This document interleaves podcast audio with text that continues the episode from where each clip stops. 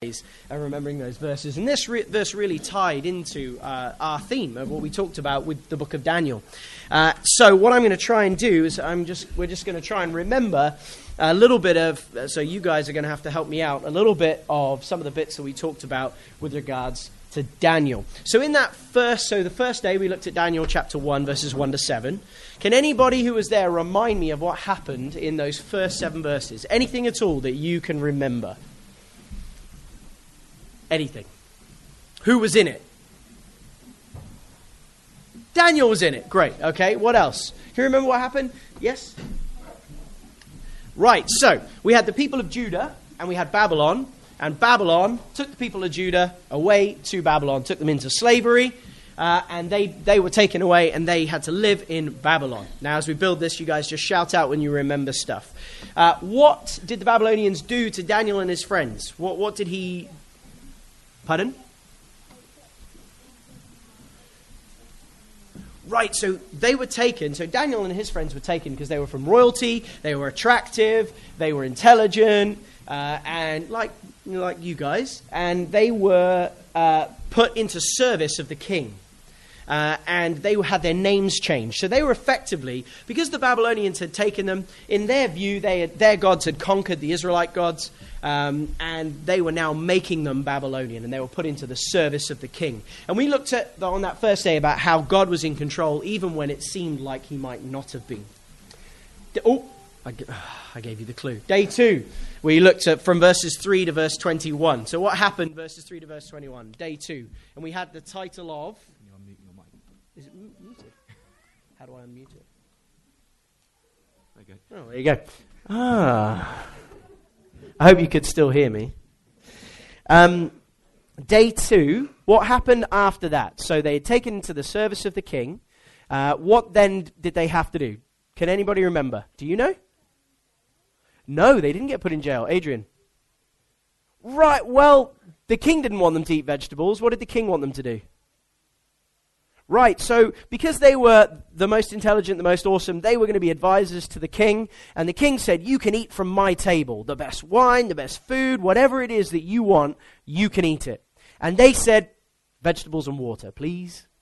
And the king's servants were really worried that they were not going to be as good as the others, they were going to be malnourished, that they weren't going to have the energy, that their brains would switch off or something. And what happened? What was the result after the 10 day trial period?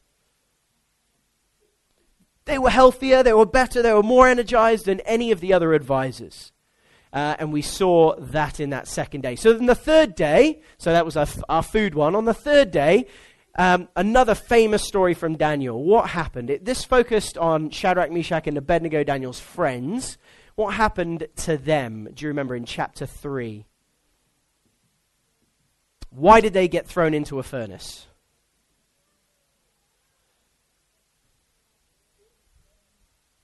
Right. So Nebuchadnezzar, the king of Babylon, built this huge idol of himself, uh, and everybody had to bow down to this idol when the music played. Uh, and Shadrach, Meshach, and Abednego refused to do that. They didn't feel they could do that. They knew that their God only wanted them to worship him, and they said to the king, No. And the king said, I'm going to throw you into a fire.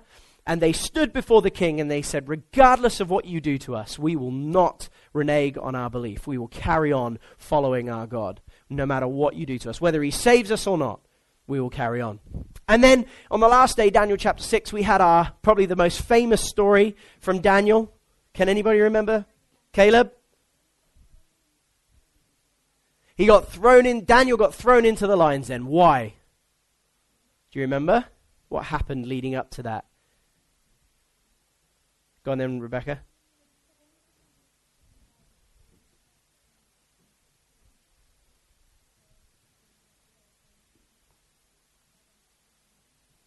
Right. So the sneaky other, they're called satraps, the other guys who were kind of working with Daniel and, and, advising the king, they were jealous and they, they knew that Daniel prayed to his God repeatedly, continually. And they said to the king, Hey, king, you're worthy of all this praise. Let's make a law that no one can pray to anybody or worship anybody except you. Uh, and the king thought, oh, yeah, well, that makes sense. I'm kind of the king over the known world, so that people should bow down to me. So then, but Daniel refused to. He continued on praying to his God, regardless of all this. Uh, and the king was tricked into making this law. So then Daniel refused, and he was thrown into the lion's den overnight. And he got eaten, didn't he? What happened? Anyone? Shout it out. Go on, Elizabeth. Right, God sent an angel to shut the lion's mouth, and the next day the king rushed down after having a terrible night's sleep uh, because he was worried about Daniel, and Daniel's God had saved him. So the key thing about Daniel was this. Like the, the illustration with the football, he had someone that he was following. He had a leader. He had someone that he took his guidance from. Uh, and it's, it's kind of something we're used to, isn't it? In, in organizations, you have a line manager. In school, you have a teacher. At home, you have your parents. In friendships, you probably kind of have a leader of your friendship group. And in sports teams, you have the same kind of idea. And as a player, one of your leadership figures is your captain. Your captain. So you could say that Daniel and his friends, they had a captain. The only way that Daniel and his friends knew how to make the right choices, knew what not to do or to do in any situation, was that they had a captain that they were following. They were shown how to proceed and how to navigate the situations that they were in. So, think about for yourselves. I'm sure we've all played on a team at some point, whether you despised PE at school or not. You probably were in a team. What would be some characteristics of a captain? What, what should they be? Just shout them out. Anybody, not just the kids, anyone. Shout them out. What should a captain be? Confident. Lead by example. Any others? Fair? Experienced? Watching everyone? Wise? So we've, and here are a couple of other ones. They should, uh, extra points for you, Chris. Lead by example. They should have experience. They should know the tactics of the game. They should know what they need to do, know what the game plan is. They should be able to teach the game plan to the team. They should be able to lead. They should be reliable.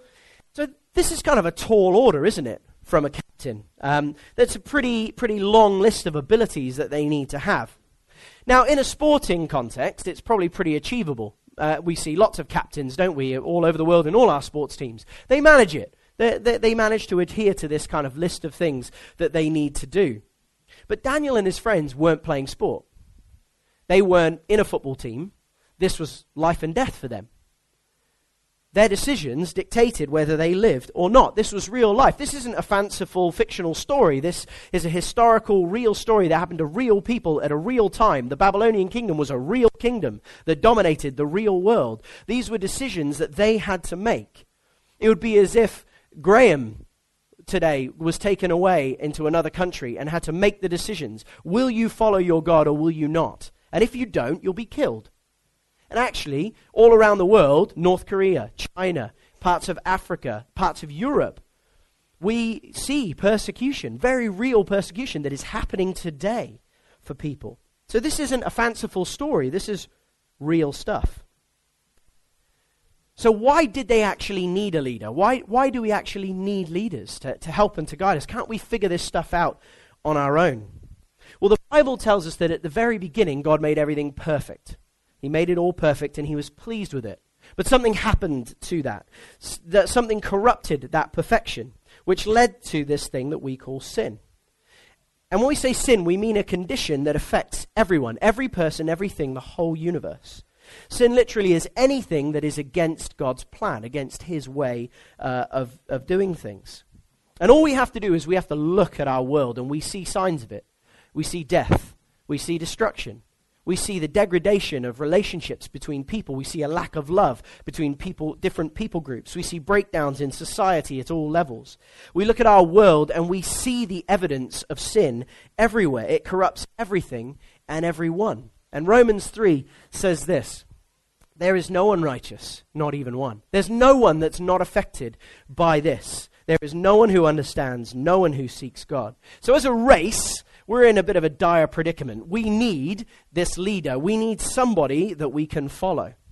So it stands to reason that as we're all in the same predicament, we're all in the same situation, we need someone outside of our situation who is able to help us. If you have a drowning person, you, you tend to not have another drowning person to try and save that drowning person. You need someone outside of the situation, someone unaffected by that state. We need someone who can overcome what we cannot. Our captain, our guide throughout this life, must be someone perfect. As we said, for Daniel and his friends, all they needed was someone that they could rely on all the time. All the time. As parents, as friends, as cohabitants of this world, can we say that we're perfect any of the time, let alone all of the time?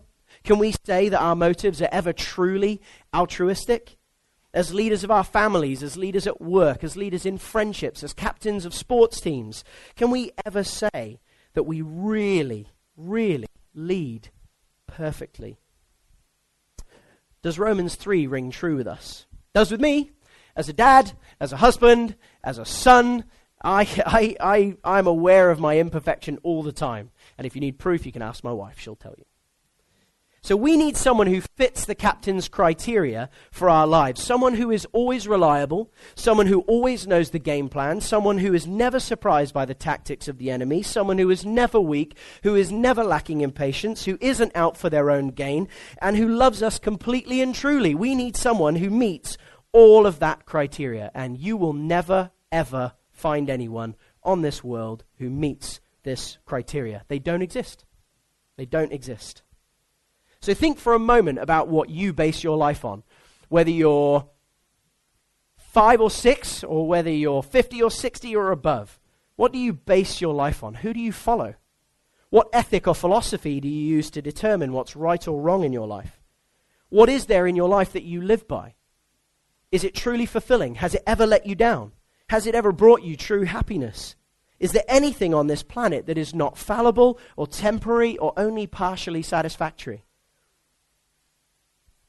So, how did Daniel and his friends have such confidence? Remember what they did. They stood in front of the key ruler of the largest empire in the world at the time. They stood before him and they defied him and they said, I'm not going to do what you do. And they didn't do it in arrogance, they did it in humbleness before God. And they said, It's because we're following someone who meets a greater criteria than you. They had such confidence in what they had put their life in that they would stand and be willing to die for it. How many of us how many of other religions would, would say that they are that confident in the truth? They needed what we would call a true captain.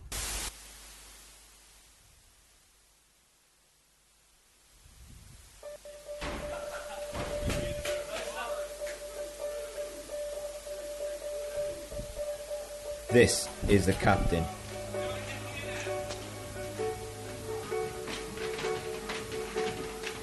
The leader.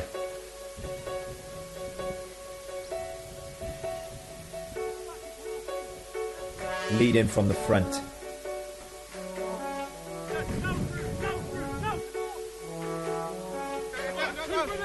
Not merely a spectator in the battle, an observer in the fight, he's a player, a participant, side by side with his teammates. He has authority to speak as he walks in his teammates' shoes. This is the captain. Doing work unseen, making sure it all comes together. He is focused on the goal. Strategizing. Making the big decisions, the important decisions. Representative of his team.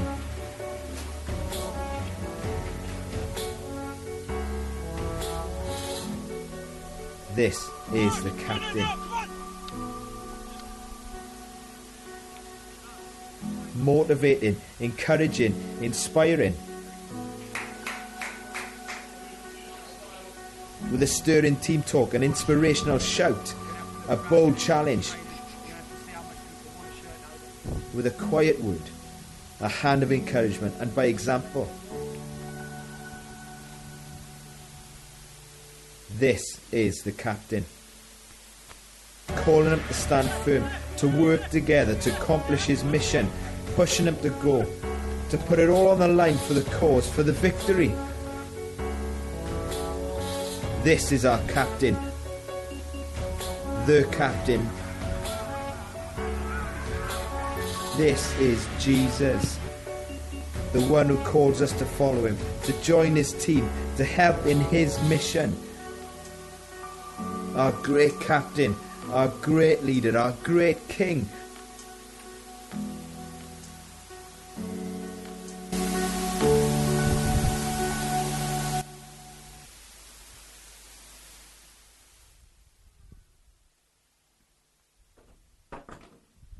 So, for, the, for Daniel, his captain was the God of the Jews, the God that we see throughout the whole Bible. The same God who came to earth in human form and was known by the name Jesus, who was able to be both fully God and fully man which was the only way that he was able to do what he had come to do, which was to wipe out the power of the sin that we mentioned before, to become, as we mentioned this week, a substitute for us, to take our place. He literally steps into our place to take the punishment for the sin in our lives. As we heard before, sin is a deviation from God's plan. And it's not just that, it's actually an attack on who God is, on who he fundamentally is, because he is perfect. And just like any attack on any king in any part of history, the only result of an attack on a king is death. The result of sin is death. So the penalty had to be paid. And Jesus speaks of himself in this awesome way, in this leadership term, not as a captain, but as a shepherd, as leader of sheep. And he says, I am the good shepherd. The good shepherd lays down his life for the sheep. I'm the good shepherd. I know my own. My own know me. Even as the Father knows me and I know the Father. I lay down my life for the sheep.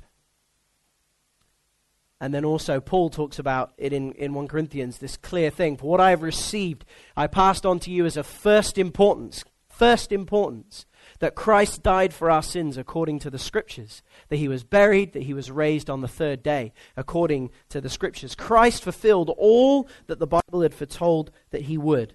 Jesus is the only one qualified to be our captain. He is the only one with the correct skill set. He is the only one who is able to save us from the worst loss that we could ever be subjected to. That's why Daniel trusted God. That's why his three friends and he were able to stand before this all powerful king and defy him. That's why we are able now to have confidence as we live in this world that is falling apart. That's why we can still have joy in this world that is falling apart because Christ is our captain. And as the video said, the question is will we follow him? If you're a believer today, will you continue to follow him? When the world tells you that you're a fool or that you're stupid or that you're wasting your life because you're, you're following something that doesn't exist, that you're not what the world wants you to be, will you stand like Daniel did in front of the face of, of the world and hold up against all the pressures that come on you? When you have those terrible days when things are going wrong, when we're in despair, when we're struggling, which we do as believers, will you continue on? Daniel was faced with, sh- with certain death as were Shadrach, Meshach, and Abednego, and they were able to stand. But if you're not a believer, if you're not a believer today, will you consider what you've heard? Will you ask the question, maybe of someone who is a believer, why, why do they believe what they believe? Ask them why they trust this God that claims to love them so much. Ultimately, if we're searching for someone to lead us, someone to trust our lives with, someone who you are going to bank everything on, Jesus is the only viable option. And the only question that we need to answer today is this Will we follow him? Let's pray. Father God, you are a good, gracious, and kind God. But Lord, there had to be a price for us going against you. And rather than make us pay it, you sent your Son to give us free access to you, to be in eternal relationship with you. And Lord, we struggle. As Christians, we struggle. And there are difficult times, and we deal with disease and illness and all of those kinds of things, just like everybody else. But Lord, we're so thankful that you are able to make a way through that. Father, I just pray that as we think about this today, as we think about who our captain, who our leader is, that we would come to the right conclusion. That you would open our minds and help us to understand what it is that you're trying to do through your salvation plan to draw us into relationship with you. We pray all this in your name. Amen.